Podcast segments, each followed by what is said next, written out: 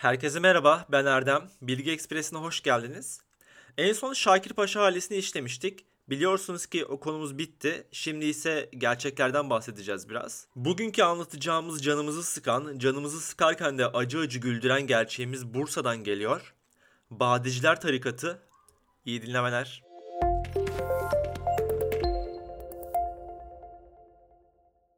Seks dergahı. Bursa Emniyet Müdürlüğü Ahlak Büro Amirliği'nin telefonu 9 Haziran 2011'de saat 11.50'de ard arda çaldı. Bir erkek hiddetli bir tonla polise ihbarda bulunmak istediğini söyledi. Buyurun dedi polis. İhbara göre Doğa Çınarı mahallesinde Gülveren Camisi'nin yanındaki sokakta 48 nolu binanın ikinci katında Kırkları tarikatının dergahı vardı. Şeyh Uğur Korunmaz, Kur'an öğretme bahanesiyle kız çocuklarını istismar ediyordu. Şu an içeride çocuklar bulunuyordu. İhbarcı, mahalleli Uğur'u linç edebilir diye ekledi. İki polis ekibi saat 12.30'da adrese gitti. Kapıyı Ahmet C açtı. İçeride Aysun B adlı bir kadın oturuyordu. İki kişiyi neden binada bulunduklarını soran polisler, duydukları karşısında az kalsın küçük dillerini yutacaklardı. Tutunağa göre Aysun B, polislere şunları anlattı.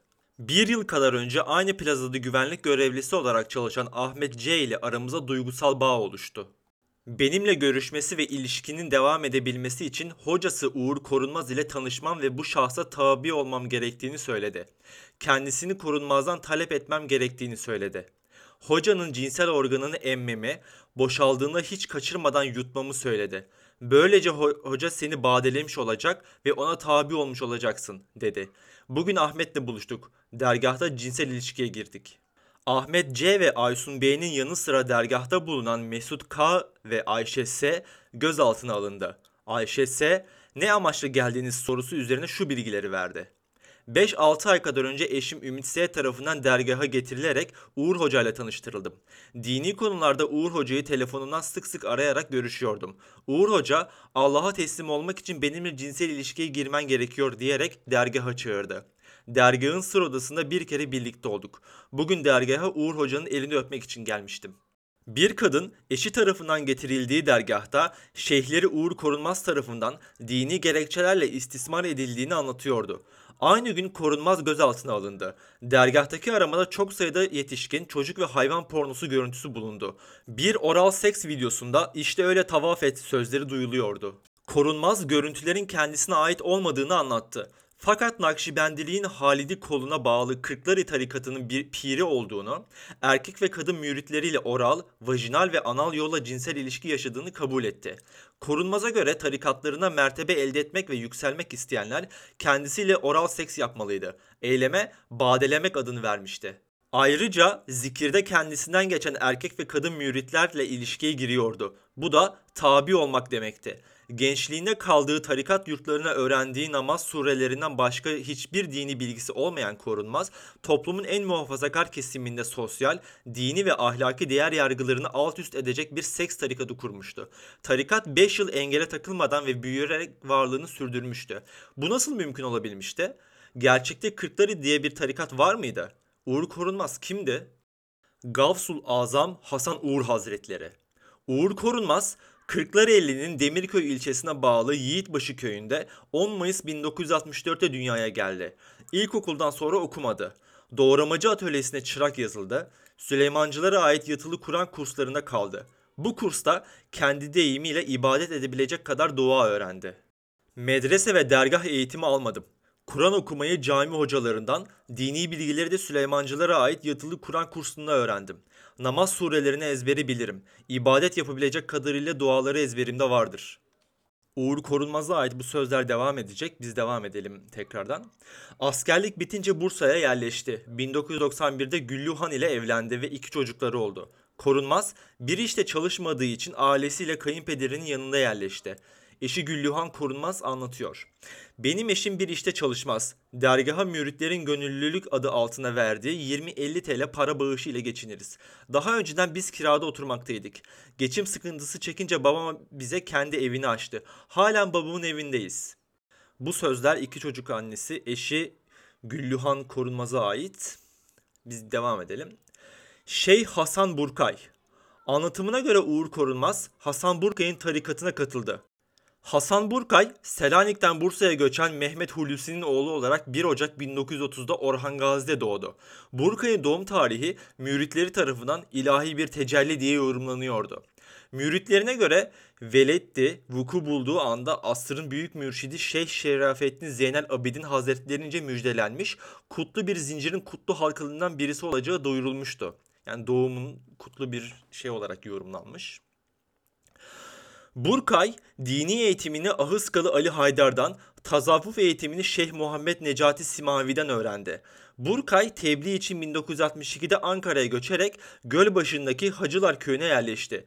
Zamanla Hacı Hasan Mahallesi'ni kurdu. 1990'da Hüdaverdi Vakfı'nı açtı. 3 şiir, 15 tasavvuf, 7 ilmihal kitabı yazdı. Hayattayken Hasan Heyd Hüdaverdi Hazretleri diye anıldı. 2005'te ölünce cenazesi onlarca siyasi katıldı. Bugün Burkay'ın kardeşi tarafından yönetilen Hüdaverdi Vakfı yardımlaşma ve dayanışma etkinlikleri yapıyor. Peki geleneksel sufi olan Hasan Burkay ile temel dini bilgilerden bile yoksun olduğu anlaşılan korunmaz arasında mürşit-mürit ilişkisi bulunuyor mu? Bu sorunun yanıtını almak için aradığım Hüdavendigar Vakfı'ndan bir muhatap bulamadım. Korunmaz bir ifadesinde askerden sonra Bursa'da Hasan Burkay Efendi'nin yanına yerleştirildim. Burkay bana dervişliği ve müritliği öğretti diyor. Ee, burada birinci tekil şahıstan bahsediyor aradım sordum diye derken bu kitabın sahibi İsmail Saymaz böyle aktarmış kitabında. Ben de olduğu gibi aktarıyorum. Ee, devam ediyoruz. Bir diğer ifadesinde ise askerden sonra Hasan Burkay'ın Bursa'daki temsilcisi Havlucu Ali Hoca tarafından yetiştirildim diye anlatıyor. Korunmaz, gerçekte var olup olmadığı bilinmeyen Havlucu Ali öldürülünce Hasan Burkay tarafından halife olarak Bursa'ya atandığını savunuyor. Uğur Korunmaz'ın 17 Haziran 2011'de alınan ifadesi şöyle. Nakşibendi tarikatının günümüzde şeyhi benim. Benden önce Hasan Burkay, ondan önce Muhammed Necati Simavi, onun da öncesi Şerafettin Dağıstani şeklinde peygamberimize kadar gider. Oradan Allah'a bağlanır. En son vekil dağıtımı Burkay tarafından yapıldı. Marmara sorumlusu Havlucu Ali'nin öldürülmesinden sonra Bursa'ya tayin edildim. Halife mi, pir mi? Tasavvuf terminolojisinde halife bir pirin veya şeyhin irşatla görevlendirildiği kişiye deniliyor. Pir ise halifeden farklı olarak tarikatın kurucusu kabul edilen mutasavvıf diye tanımlanıyor. Korunmaz ifadesinin bir sayfasında bana pirliği Burkay verdi derken bir sayfada 2005'te pirim Burkay vefat etti. Bu tarihten sonra pir oldum diyor. Bu çelişkeler korunmazın tasavvufun temel kavramlarını bilmediğini işaret ediyor. Fakat Burkay'ın öğretileri etrafında kurulmuş bir çerçeveye girdiği zamanla ya grubu ele geçirdi ya da kendi topluluğunu oluşturduğu anlaşılıyor. Akıbet değişmiyor. Korunmaz 2004'ten sonra Doğu Çınarım Camisi lokalini mesken tuttu. Cami lokalindeki akşam sohbetleri sayesinde müritler edindi ve Kırkları tarikatını kurdu. Pazar günleri müritlerin evinde sohbet ve zikir halkaları oluşturdu. Müritlerden topladığı parayla Namık Kemal Mahallesi'nde Kırklar Sohbet Evi'ni açtı. İki yıl sonra dergahı Doğu Çınarı Mahallesi'ne taşıdı. Sohbet halkası o kadar büyüdü ki bir müridi dergah sakin dergah sahibi olması için İnegöl'deki 3 dönümlük arazisini tarikata bağışladı. Korunmaz topuyu üzerine aldı. O artık Hasan Uğur Kırkları Hazretleriydi. Zikirde çocuk müritler. Kırklarilerin 2008 ve 2009 yılında dini bayram ve kandil gecelerini gerçekleştirdikleri zikirlerin görüntüsü müritleri tarafından YouTube'a yüklendi. YouTube'da halen yayınlanan bir görüntü kaydı Gavsul Azam Hasan Uğur Hazretleri dergahı zikir başlığını taşıyor. Gavsul Azam ifadesiyle erenlerin lideri kastediliyor. Kutup, değirmen taşının miline verilen isimdir. Değirmenin taşı bu milin etrafında döndüğü gibi dünyada kutupla, kutupla döner. Gavs, Guvsul Azam, Kutbul Akap diğer isimleridir. Görüntülerde duvarları fıstık yeşiline boyanmış, Kırkları dergahın eski kanepelerle döşendiği görülüyor. İki duvara uçları püsküllü Türk bayrakları asılmış. Korunmaz'ın vaazı dinlendiğinde Arapça bilmediği, ezberlediği ayet ve hadislerden başkaca dini bilgisinin olmadığı anlaşılıyor.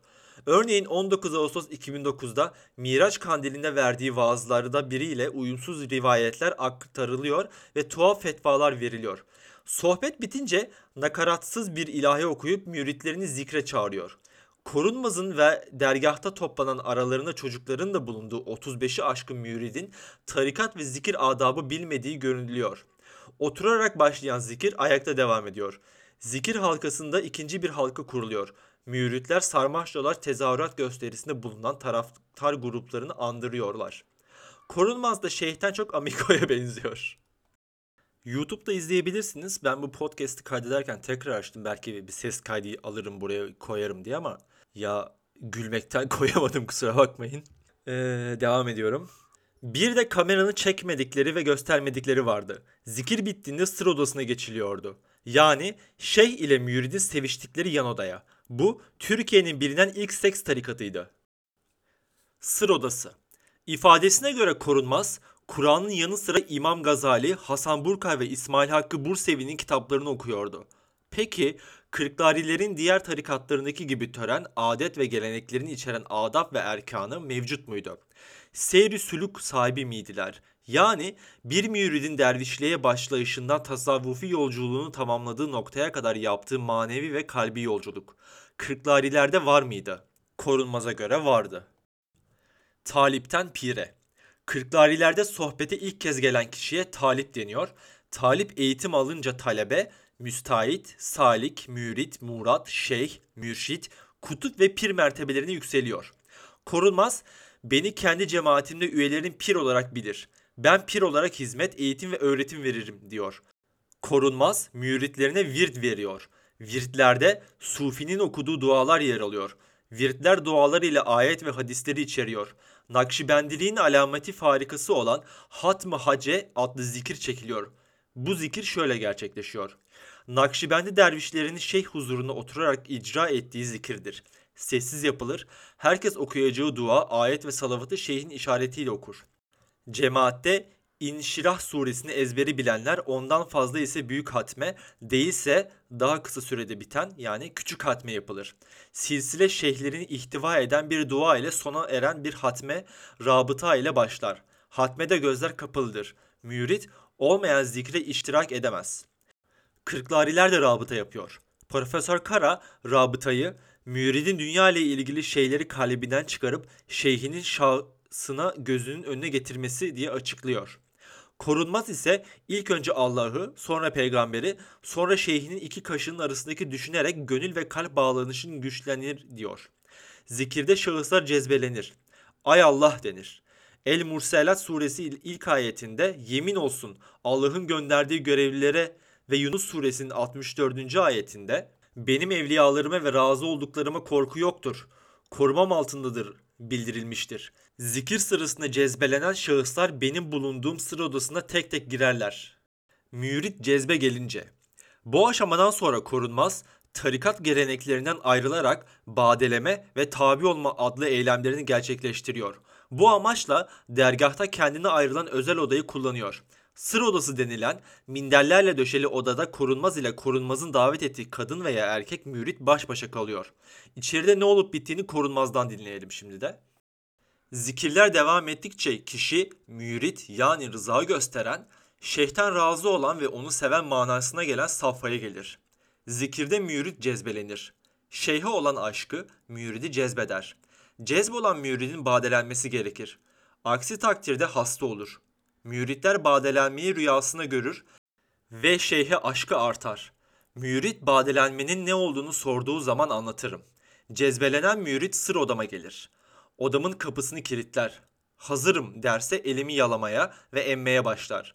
Sonra pantolonumun fermuarını açar ve cinsel organımı ağzına alır ve emerek sertleştirir. Miniyi yutar. Buna badeleme denir. İnancımıza göre pirin cinsel organına kalami ala sıvıya bade denir. Badeyi içene mübarek olsun derim ve mürit odadan çıkar. Pirin spermi özelmiş. Korunmaz, pirin cinsel organından gelen sıvının sperm olmadığını savunarak başka beyaz bir sıvıdır. Bu sıvı sadece pirlik verilmiş kişiden gelir diyor. Badelenenler zikirleri arttırarak Murat adlı mertebeye geçiyor ve tabi olma aşamasına başlıyor. İleri mertebeye devam etmek isteyenlerin zikirde göğsündeki ağrının şiddeti artar ve titremeler başlar. Murat titremeleri arttırdı ve göğsündeki yanmanın çoğaldığını sorduğumda bu olaydan kurtulmak için benimle ters ilişkiye girmek zorunda olduğunu anlar. Ve ben sır odamda oturduğum sırada Murat olan kişi yanıma gelir. Benim cinsel organımı çıkarır ve kendisi pantolonunu çıkarır. Cinsel organımın üzerine oturur ve benim penisimden beni geldiği zaman kendisini rahatlar. Bu işlem sonunda Murat olan şeyhe bana teslim olmuş olur. Bu olaya tabiyet denir. Sır odasında yaşanan olayları dışarıda kimseye anlatmaması hususunda Murat ve müritler tembihlenirler. Zaten kişi sıkıldığından konuyu kimseye anlatamaz. Artık başka bir cemaatte gidemez. Badelenen ve tabi olan kişiler birbirlerini bilir. Korunmaz, kadınlara erkeklerden ayrı ders verdiğini ve başlarında bir kadın hocanın bulunduğunu belirtiyor. Kadınlar da cezbe gelince sır odasına gidiyor. Erkeklerin yaptığı gibi sır odama gelir, cinsel organımı çıkarırlar ve emerek sıvıyı yutarlar. Bu esnada orgazm olurum. Zikri devam ettiren bayanlar cezbelenme arttıkça titreme ve göğüs yanması başlar ve sır odama gelerek normal yollardan cinsel olarak birlikte olurum. Bayanlarla oral yollarla ilişkiye girdiğimde olur. Bu olanlar esnasında bayanlarla sevişerek cinsel ilişkiye giriyorum. Korunmaz, müridimle ilişkiye girmezsem zikirden dolayı yanmaya başlıyor. İşinden ve gücünden kesiliyor ve deli durumuna geliyor. Buna tıp çare bulamıyor diyor. Bu eylemleri 2006-2007'den beri uyguladığını söylüyor. Kimden öğrendiği sorulunca rüya aleminde Hasan Burkay'dan öğrendim. Rüyada cinsel organını ağzıma alarak badelendim. Yine mana anlamına tabi oldum diyor. Korunmaz'a göre pir yani kendisi badelenemiyor. Pir isterse müritlerine badeleme hakkı veriyor. Üstelik eylemlerinin İslam'a uygun olduğunu iddia ediyor. Arapça harflerin biçimlerinden anlam üreterek cinsel amaçlarına dayanak olarak sunuyor. Allah Resulünden günümüze kadar silsile yolu ile Allah'ın nurunun pirler aracılığıyla akıtılacağını anlatıyordum. Arapça Muhammed kelimesinde mim harfi kişinin başına, he kişinin rükû vaziyette eğildiğine, dal da piri temsil eder. Müritlere ders verirken elif harfinin pirin cinsel organına benzediğini ve kalem diyoruz. Kalemden gelen sıvıya bade diyoruz. Muhammed yazısı insan yüzünün hatırlatıyor. Bir de pir tarafından tabiye alınan kişi hatırlanıyor. Bana bu şekilde öğretildi. Müritler de bu şekilde öğretiyordum. Acıdır ki sapkınlığa savrulanlar arasında evliler, erkek, kız kardeşler ve arkadaşlar vardı. Eşimi badelerse mutlu olurum. Mesut K. 1972'de Giresun'un bir dağ köyünde doğdu. İlkokulu bitirdiği yıl 1983'te ailesiyle Bursa'ya göçtü ve tekstil işçiliğine başladı. Evlendi ve 3 çocuğu oldu. Önceleri Nakşibendilerin menzil grubundayken 2004'te Kırklarilerin sohbetlerine katıldı. Eşi Ayşe, kız kardeşi Seher, ağabeyi Eyüp ve kardeşi Ercan'ın tarikata bağlanmasını sağladı. Mesut K. Kur'an okumasını bilmediği halde ikinci adamlığa yükseldi. Korunmazın yokluğunda dini dersler verdi. Müritlerden para alıp dergahın masraflarını karşıladı. Mesut K'ya göre korunmaz 2005 yılından sonra badeleme eylemlerinden söz etmeye başladı. Kur'an'da bade-i nuşetli şeklinde bir ayetin olduğundan bahsederek badelemenin kutsal kitapta geçtiğine Mesut K'yı ikna etti. Oysa Farsça bir tamlama olan bade-i nuş Türkçe'de şarap içmek demekti. Kur'an'da değil tasavvufta geçiyordu. Anlatılanlar karşısında bir an için kuşkuya kapılan Mesut K, Kur'an'da eşcinsellikten ötürü helak edildiği öykülenen Lut kavmini sordu. Korunmaz, onlar başsız kaldıkları için helak oldu. Silsile yoluyla yapsalardı kavim helak olmazdı, dedi. Kuşkuları dağılan Mesut K, şeyhine teslim oldu. Dergahta sohbet sırasında Uğur Hoca, Entemut diye bir olayın olduğunu, ölmeden önce ölmek manasına geldiğini söylüyordu. Entomut hakkında bilgi almak için hoca ile birebir görüşmeye başladım. Entomut olmak için bade içmem gerektiğini söyledi. Badelemek Allah'tan silsile yoluyla günümüzdeki mürşitlere intikal eden mürşidimiz Uğur Korkmaz'ın cinsel organının ağzıma almak suretiyle gerçekleşecek sıvıyı içmektir. Bunları ikinci bir şahsa söylersek Allah'ın gazabına uğrayacağımız söyleniyordu. Yüz kere badelendim. Günler sonra Mesut K. zikir yaparken göğsünde meydana gelen yanma üzerine sır odasına girdi. İlişki bitiminde korunmaz, entemut oldun, hayırlı olsun dedi. Badelendikten sonra heyecanım ve titremem geçti. 2005'ten bu yana sayısını hatırlayamadığım kere badelenme olayı oldu. Yaklaşık 100 kere olmuştur. Ben hiç tabi olmadım. Tabi olmak hoca ile ters ilişki yaşamaktır. Şeyhe öylesine bağlanan Mesut K, eşi Ayşe'nin de dergaha katılmasında ısrarcı oldu. Ayşe K badelenmiş miydi? Mesut K bilmiyorum diyordu. Fakat eşinin badelenmesinden mutluluk duyacağını söylüyordu. Eşim Uğur Hoca'nın badelenmesinden içmemiştir ancak içmesini isterdim. Kendisi istemesi halinde hoca ile cinsel ilişkiye girebilir. Bundan mutluluk duyarım. Mesut K'nın eşi değil fakat kız kardeşi Seherce badelenmişti. Seherce kadınlardan sorumlu olan ilk kadın hocaydı. Evlenip dergahtan ayrıldığı ana kadar tarikatın içindeydi. Diğer kardeşleri Ercan K de sır odasından geçenlerdendi. 1981 doğumlu Ercan ilkokul mezunu ve işçiydi. Bir çocuk babası Ercan K 2009 yılında depresyonda olduğu bir tarihte badelenmişti. Dergahta yiyecek ve çay ikramı oldu. Bir miktar yiyip içtikten sonra nasıl olduğunu anlamadığım bir şekilde sanki uykuluymuşum ve sarhoşmuşum gibi ne yaptığımı bilmeden kendimi dergahın sır odasında buldum. Cennet yolu ondan geçermiş. Ercan K anlattığı kadar masum değildi. 1989 doğumlu eşi Nigar'ı peşinden sürükleyerek tarikata girmeye zorladı. Nigar K anlatıyor. Uğur Hoca eşime Nigar derslensin, dergahımıza katılsın dediği için dini eğitim ve sohbet olacağını düşünerek görümcem Seher ile gittim. Yasin ve çeşitli sureler okuyorduk. Seher kadınların sorduğu soruları hoca iletiyordu. Birkaç kez hocayla sır odasında baş başa kaldı. Seher odadan çıktığında eşarbı bozulmuş, yüzü kıpkırmızı olmuştu. Nigar K soru sormak için birkaç kez sır odasına girdi. Korunmaz kadına cennete gidebilmenin yolu benden geçer. Sizler öldüğünüzde yanınıza gelerek cennete girmenizi yardımcı olacağım dedi. Hoca beni sır odasına aldı. İçeride hocadan başka kimse yoktu. Kapıyı kilitledi ve beni kolumdan tutup önüne doğru çekti. Önünde çömeltti. Şalvarından cinsel organını çıkardı. Sessizce bir şeyler okuyordu. Gözlerimi kapattım. Birileri koruyor mu? Tarikattaki bu uygulamalardan ilk rahatsız olan Ercan K ve Erol Bey oldu. İki mürit 14 Mart 2011'de Bursa Emniyet Müdürlüğü Ahlak Büro Amirliğine giderek şikayetçi oldu. Bana 2009'da sır odasına oral yolla cinsel sapıklık yapan Uğur Hoca'dan davacı ve şikayetçiyim. Beni bu duruma sevk eden kayınbiraderim Ahmet C ve abim Mesut K'dan şikayetçi değilim. Çünkü Uğur Hoca tarafından kandırılmış ve sapık inanca yönlendirilmiş kişilerdir. Bu şekilde inanmaya devam etmektedirler. Uğur Hoca herhangi bir işte çalışmaz. Geçimini cemaat üyelerinden aldığı paralarla sağlar. Ercan K ve Erol Bey uğradıkları istismarı tüm ayrıntılarıyla anlattıkları halde tuhaftır korunmaz hakkında işlem yapılmadı. Anlaşılmaz bir şekilde operasyon için 3 ay beklenildi. Korunmaz korunuyor muydu? İstismar değil ibadetmiş. Ahmet C. İstanbul'dan Bursa'ya göçmüş bir ailede 1986'da doğdu. Eniştesi Ercan K. vesilesiyle girdiğim tarikattaki eğitim sahibi tek müritti. Yüksekokul mezunuydu.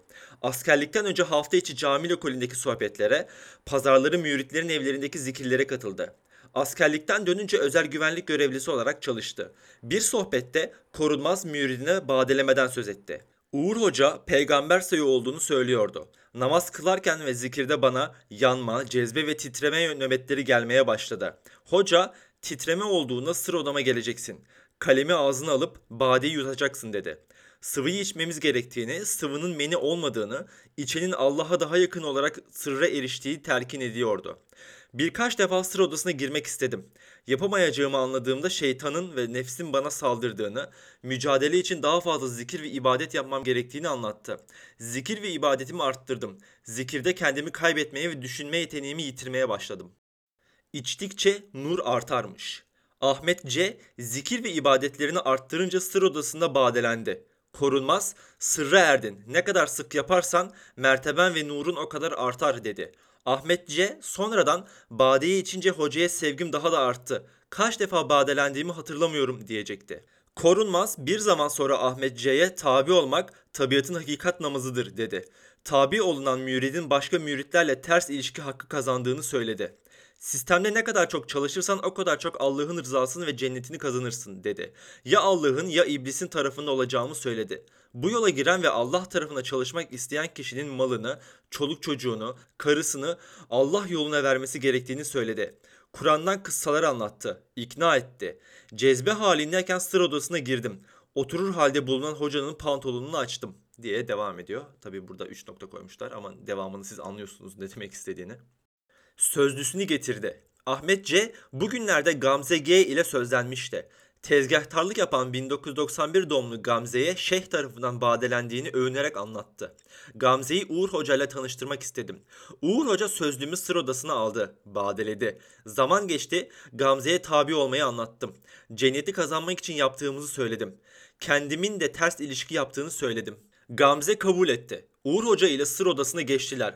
5-10 dakika kaldılar. Sözüm dışarıya çıktı. Birlikte dergahı terk ettik. Uğur Hoca ile cinsel ilişkiye girip girmediğini sordum. Bana tabi olduğunu söyledi.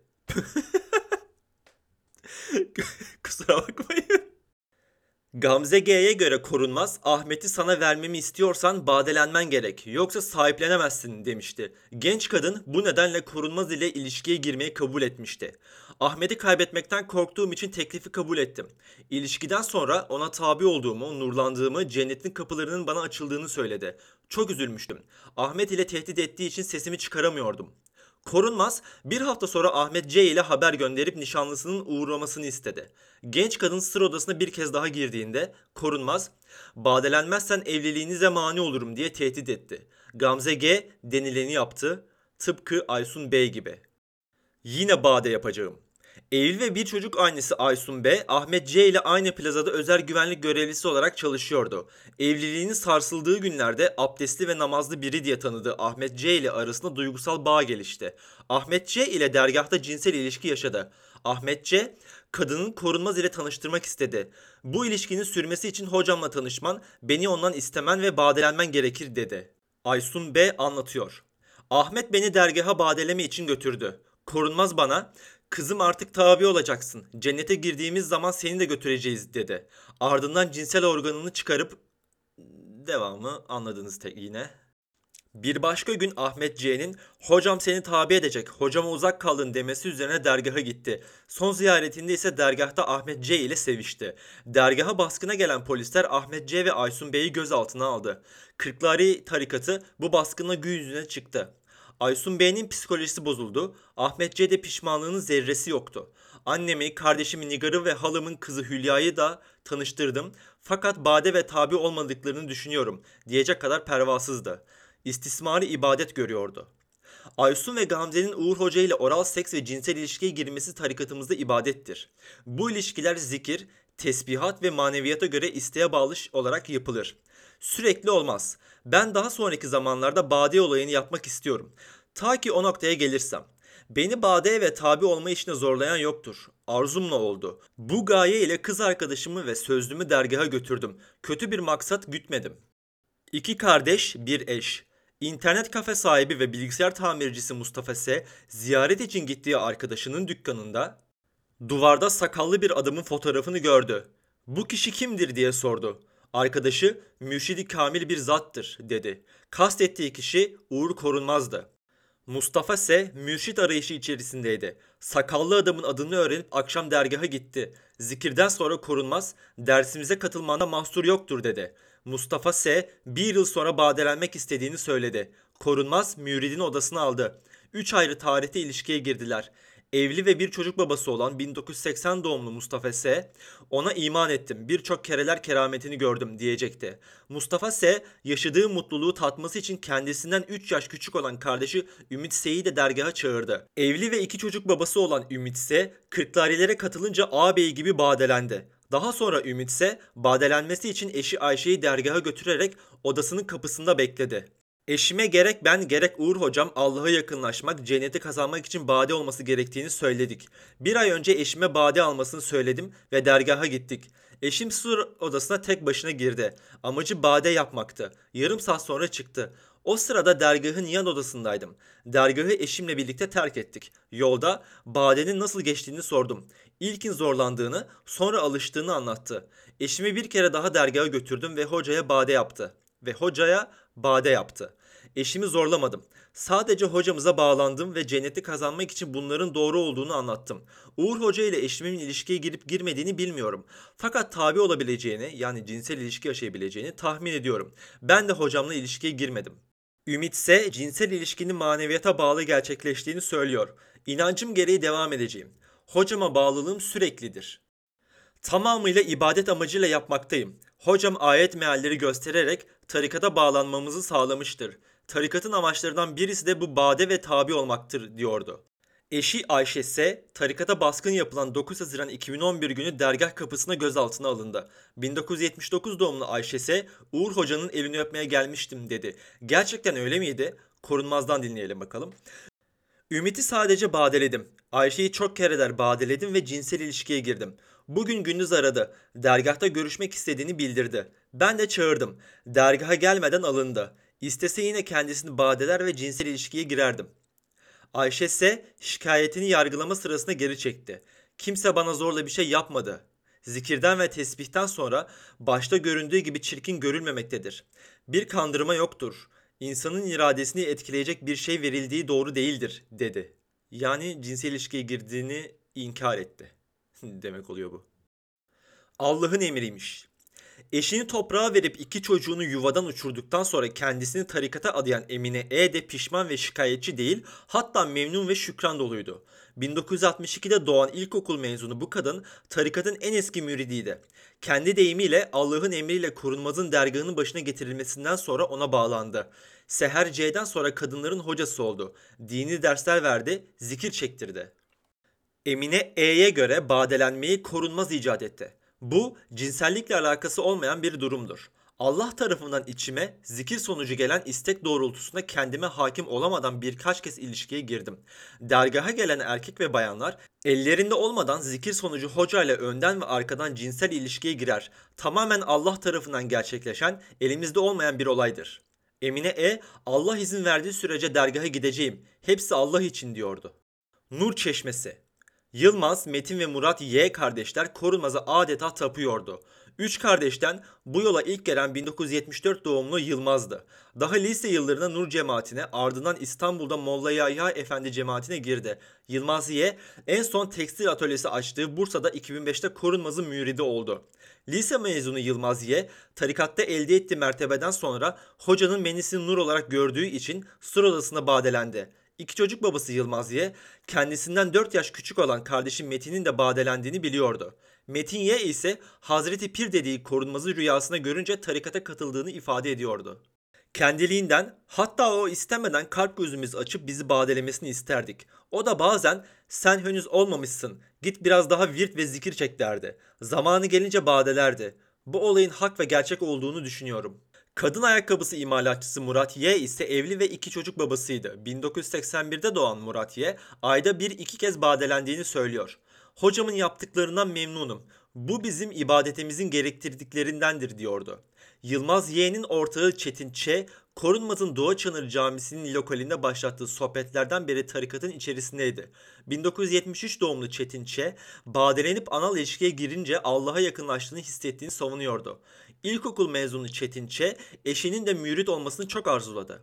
Eşim tesbihat yapıp cezbe gelse Uğur hocama tabi olmasına, bade yapmasına izin veririm. Çünkü hocama çok güveniyorum. Eşim benim hocama badelendiğimi bilmiyor. Tarikatta böyle şeyler olduğunu bilmiyor. Bu ilişkiler zikir ve maneviyata göre yapılır. İnancım bunu gerektirdiği için devam etmeyi düşünüyorum. Evli ve iki çocuk babası Ali Rıza Ç de bu görüşteydi. Tekstil işine çalışan Ali Rıza Ç ilkokuldan sonra okumamıştı. 6 yıldır devam ettiği tarikatta bir kez badelenmişti. 1974 doğumlu Ali Rıza Ç, badelenme bize göre ilahi aşktır dedi. İşçi İsmail E ise cenneti kazanmak için badelendiğini anlattı. Bu tamamen dini duygularla alakalıdır. Hocam kimseden böyle bir şey talep etmez. Talep olduğunda geri çevirmez. Çünkü rızayı ilahi için yapılır. Bugüne kadar 3-4 kez cinsel ilişkiye girdim.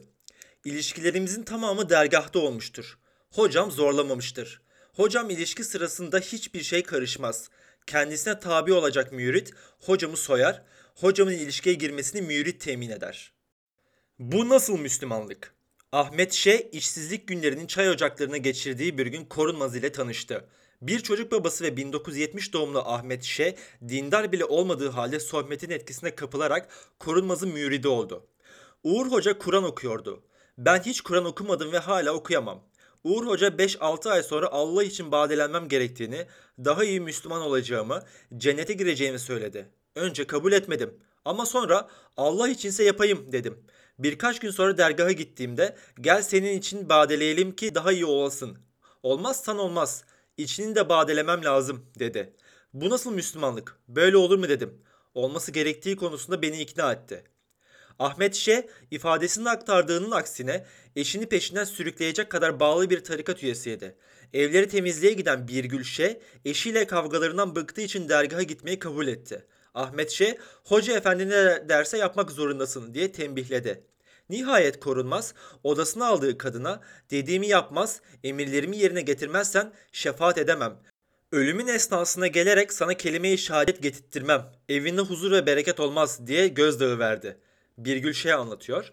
Hoca efendi hayatım boyunca eşimden duymadığım güzel kelimeler söyledi. İslamiyet'in cinsellikten geçtiğini, Peygamber Efendimizin bile Hira mağarasında cinsellik yaşadığını söyledi. Hoca ile cinsel ilişkiye girdik. Sürekli okuyup üfleyerek, dualar okuyarak ve oradaki sudan içerek sürekli seviştik anlamında. Devam ediyor herhalde metin. Burada kesiyor İsmail Saymaz. Biz devam edelim. Birgül Şe sır odasına dört kez daha geldi. Eşinin tarikattan ayrılmasından sonra korunmazdan uzak durmaya çalıştı. Korktuğu için şikayetçi olmadı. Bir süre sonra psikolojik tedavi gördü. Baskın sonrası emniyette dini duy- duyguları sömürülerek kadınlığının kullanıldığından söz etti. Ceza verilmesini istiyorum. Aksi halde birçok evli bayan ve ailenin hayatını karartacaklar. Engel olunmasını istiyorum dedi. Evli ve iki çocuk babası İlyas Ç ise emekliyken tarikatla tanıştı. 1958 doğumlu İlyas Ç, dergaha yönelik baskından sonra istismar edildiğini fark etti. İlkokul mezunu İlyas Ç, bu şahıs dini alet ederek her müritle ilişkiye girerek ihtiyaçlarını giderir, insanları cennete göndereceğini yalanlarına inanamıyorum dedi. Oğluyla ilişki iddiası. Evli ve dört çocuk babası Erol Bey'e göre korunmaz, Allah'ın nurunu boşaltıyorum, cennetlik olacaksın diyordu. Cinsel organını nur çeşmesi diye anıyor, müritlerinden eşlerini ve kızlarını dergaha getirmelerini istiyordu. Hatta müritleri cinsel ilişkiye inandırmak için 15 yaşındaki oğluyla bile ilişkiye girdiğini söylüyordu. Uğur Hoca bu sapıklıkları izah ederken Hz. Muhammed'in dünyaya bu iş için gönderildiğini, görevini tam olarak yapamadan vefat ettiğini, kendisini yerine getirdiğini söyledi. Namazdaki hareketlerin cinsel pozisyonlar olduğunu, Muhammed kelimesinin mühimmat kelimesine, mühimmatın himmet kelimesine işaret olduğunu ve kendisinin cinsel organı ile insanlara himmet ettiğini söyledi. Dul kadınların başkaları ile cinsel ilişkiye girdikleri zaman zina, ancak kendisiyle ilişkiye girerse sevap olacağını, hatta zikir hükmüne geçeceğini söyledi. Cinsel organının nur çeşmesi olduğunu, herkesin bu çeşmeden içmesi gerektiğini söyledi. Bir tek eşi inanmadı. Uğur Korunmaz 17 Haziran 2011'de tutuklandı. Bursa 3. Ağır Ceza Mahkemesi'ne nitelikli cinsel saldırı, tarikat kurmak ve baş mevkiinde olmak, çocukların kullanıldığı müstehcen yayınları depolamak suçlarından dava açıldı.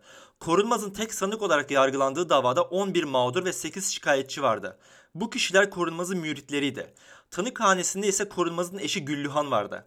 Korunmaz tarikata eşini ve çocuklarını dahil etmemişti. Bu yüzden eşi badelemenin iftira olduğunu ileri sürdü. Eşimin dergah faaliyetleriyle ilgili değilim. Sadece kandillerde misafir olarak gider, ibadetimi yapar, ayrılırım. Başka alakam yoktur.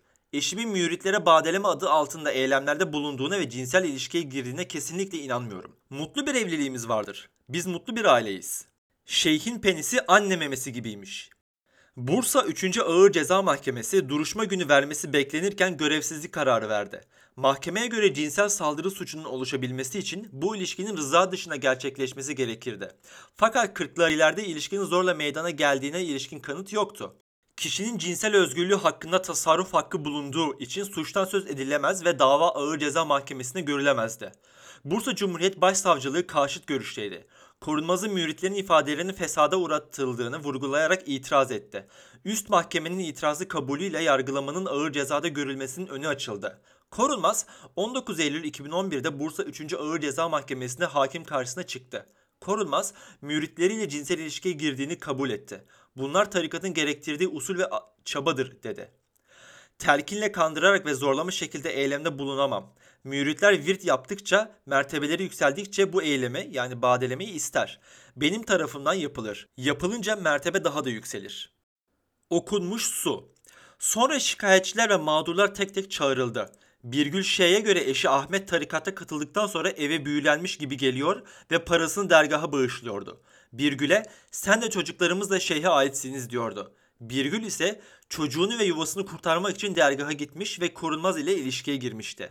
Cinsel ilişkide bulunmak için zorlamada bulunmadı. Fakat su içirmek için zorladı. İstemesen bile kendisi eliyle ağzını açar, boğazını boşaltır. Buranın suyu pis mi diyerek içirirdi.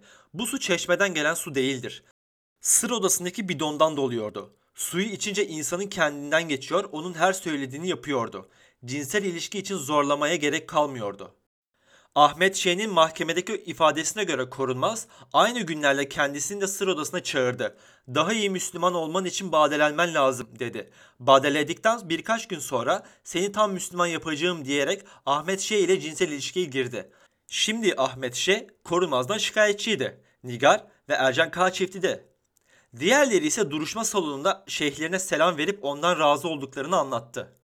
40. Hace Murat Ye, daha önce başka tarikattaydık. İlerleme olmuyordu. Tarikattan soğuyorduk. Kardeşlerimle istihareye yattık. Rüyada Efendi Hazretlerini gördük. Dergahına gittik. Bize ders ve virt verdi. Bunların tekrarladıkça kalp gözümüze açılıyordu. Badeyi almak isteyen müritler alır. Mertebesi ve canlılığı artar. Almayınca onu tıp bile kurtaramaz. Halsizleşir.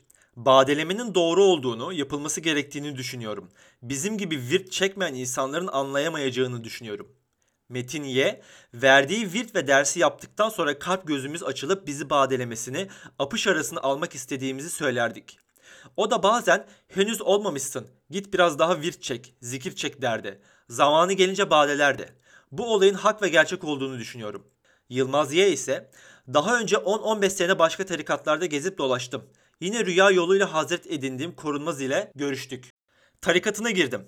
İnsan virt ve zikirleri yapınca kalp gözü açılıyor. Allah'ın nurunun Hazretin apış arasında olduğunu görüyor. Onu kendisi istiyor. Bu şöyle de tarif edilebilir. Bir kadının göğsü eşine karşı başka şey ifade eder, çocuğuna karşı başka. Biz bade dediğimiz olayı çocuğumuzun annesinin göğsünü emmesine farklı duygular hissetmiyorduk. Zaten hoca da bunu verirken çok zorlanıyordu, istemiyordu. Çetin Ç. Ben de araştırma sonucu rüya vasıtasıyla korunmaza ulaştım. Önce verdiği virtleri tekrar ettim. Badeleme denilen olay rızamla oldu. Birden fazla badeleme ve livata gerçekleşti. Bana göre bu olaylar tarikatın yaşanması için gereken olaylardır. Ali Rıza Ç. Zikir ortamında meydana gelen maneviyat ve yanma sonucu badelemeyi insan kendisi istiyor. Yapılması gerekir. Elimizde olan bir şey değil. Badeye ulaşamasaydım bizim hayatımız belki de çok daha kötü olacaktı. Ümit S. Badeleme zikrin meydana getirdiği doğal bir şeydir. Zikrin sonucudur. 8-10 defa yaşadım. Dergahta okunmuş su verildiği doğru değildir. Mustafa S. Rüya vasıtasıyla irtibat kurduğum 40. hacı olarak bildiğim korunmaza ulaştım ve badeleme olayını 3 defa yaşadım. Diğer türlü ilişki yaşamadım. Bizim inançımıza göre hoca ne derse doğrudur. Tamamen ters teslim olduk. Emine E. Badeleme zikir sonucunda oluşan bir olaydır. Şeyhe sahip çıktılar.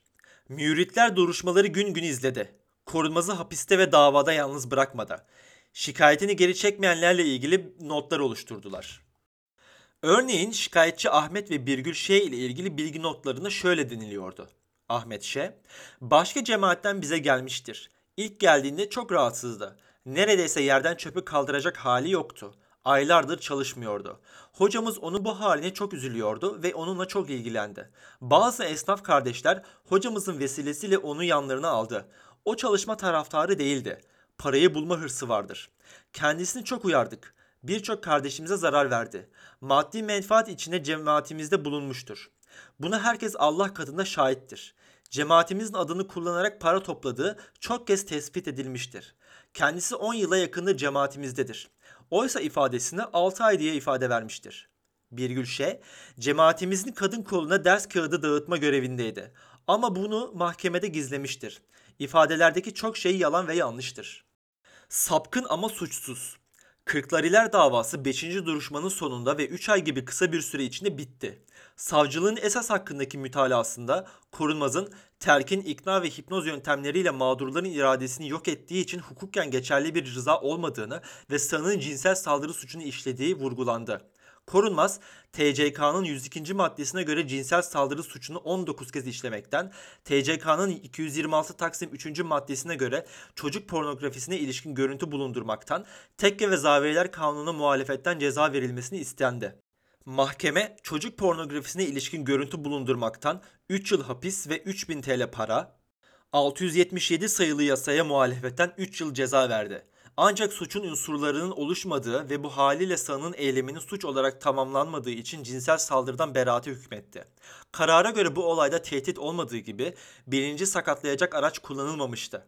Mağdurların ve müştekilerin bilinçlerin açık olduğu ifade edildi. 18 yaşından büyük, cinsel özgürlükleri konusunda serbestliğe sahip olan kimselerin ikna yoluyla cinsel ilişkide bulunmaları durumunda iradelerin yok edildiği söylenemeyeceğinden sanığın ahlaka aykırı ve sapkın olarak nitelendirilmesi mümkün eylemlerin suç teşkil etmediği kanaatine varılmıştır. Ceza aldığı suçlardan tutuklu kalmasına karar verilen korunmaz ve müritleri cinsel istismar suçundan beraate hükmedilince kurtulduklarını sandı. Oysa davanın ikinci perdesi açılıyordu. 182 yıl ceza. Bursa Cumhuriyet Savcısı Mehmet Aybek dava bittikten bir gün sonra beraat kararına itiraz etti. Savcı Aybek'e göre korunmaz, terkin ikna ve hipnoz yöntemleriyle mağdurların iradesini yok ettiği için hukuken geçerli rıza olmadığından cezalandırılmalıydı. Bu itiraza karşın Yargıtay Cumhuriyet Başsavcılığı ise yerel mahkemenin kararının onanmasını istedi. Fakat Yargıtay 14. Ceza Dairesi ise aksi görüşteydi. Daireye göre korunmaz, dini duygularını istismar ederek müritlerin rızasını fesada uğratıp hile yoluyla ilişkiye girmişti. Sanığın dini duyguları istismar ederek mağdurların iradelerini fesada uğratıp hile kullanmak suretiyle elde etmiş olması sebebiyle itibar edilemeyecek olan irade açıklamaları niteliğindeki ifsat edilmiş rızalarıyla gerçekleştirildiği oral, vajinal ve anal yollardan cinsel ilişkiye girme eylemlerinin ayrı ayrı cezalandırılması. Allah ile aldatmak. Yargıtay'ın bozma kararından sonra dava Bursa 3. Ağır Ceza Mahkemesi'ne yeniden görüldü. Mahkeme Yargıtay'ın bozma gerekçesine hak verdi. Dört erkek müridin eşlerini korunmaza getirmesi fesada uğratıldıklarının kanıtı sayıldı.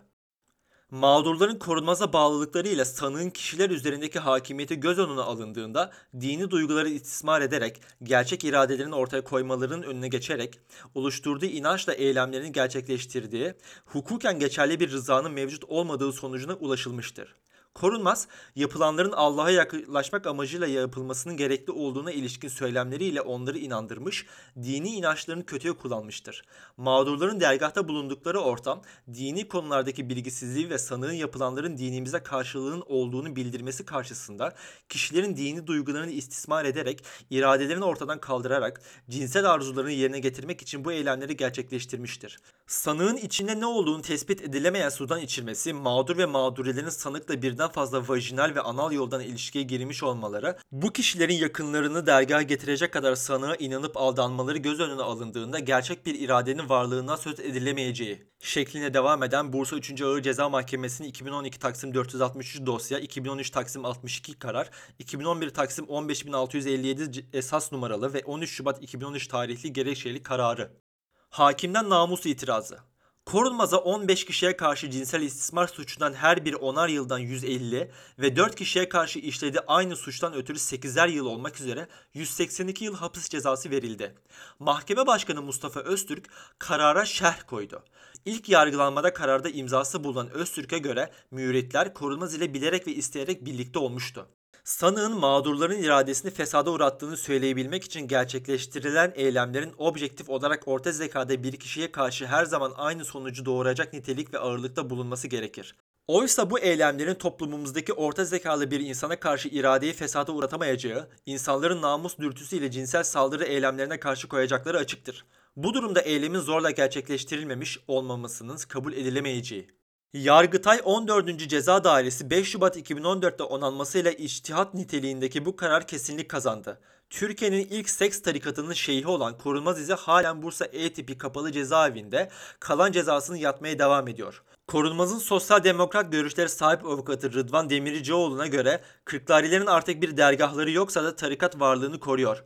Müritleri cezaevindeki Korunmaz'a bağlılığını sürdürüyor. Bu bölümde Türkiye'nin ilk seks tarikatı olan Kırkları tarikatını işledik.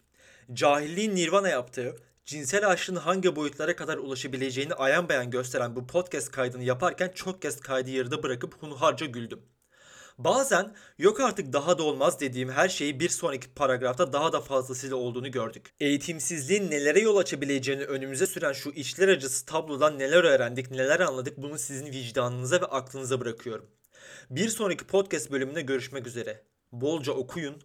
İyi günler.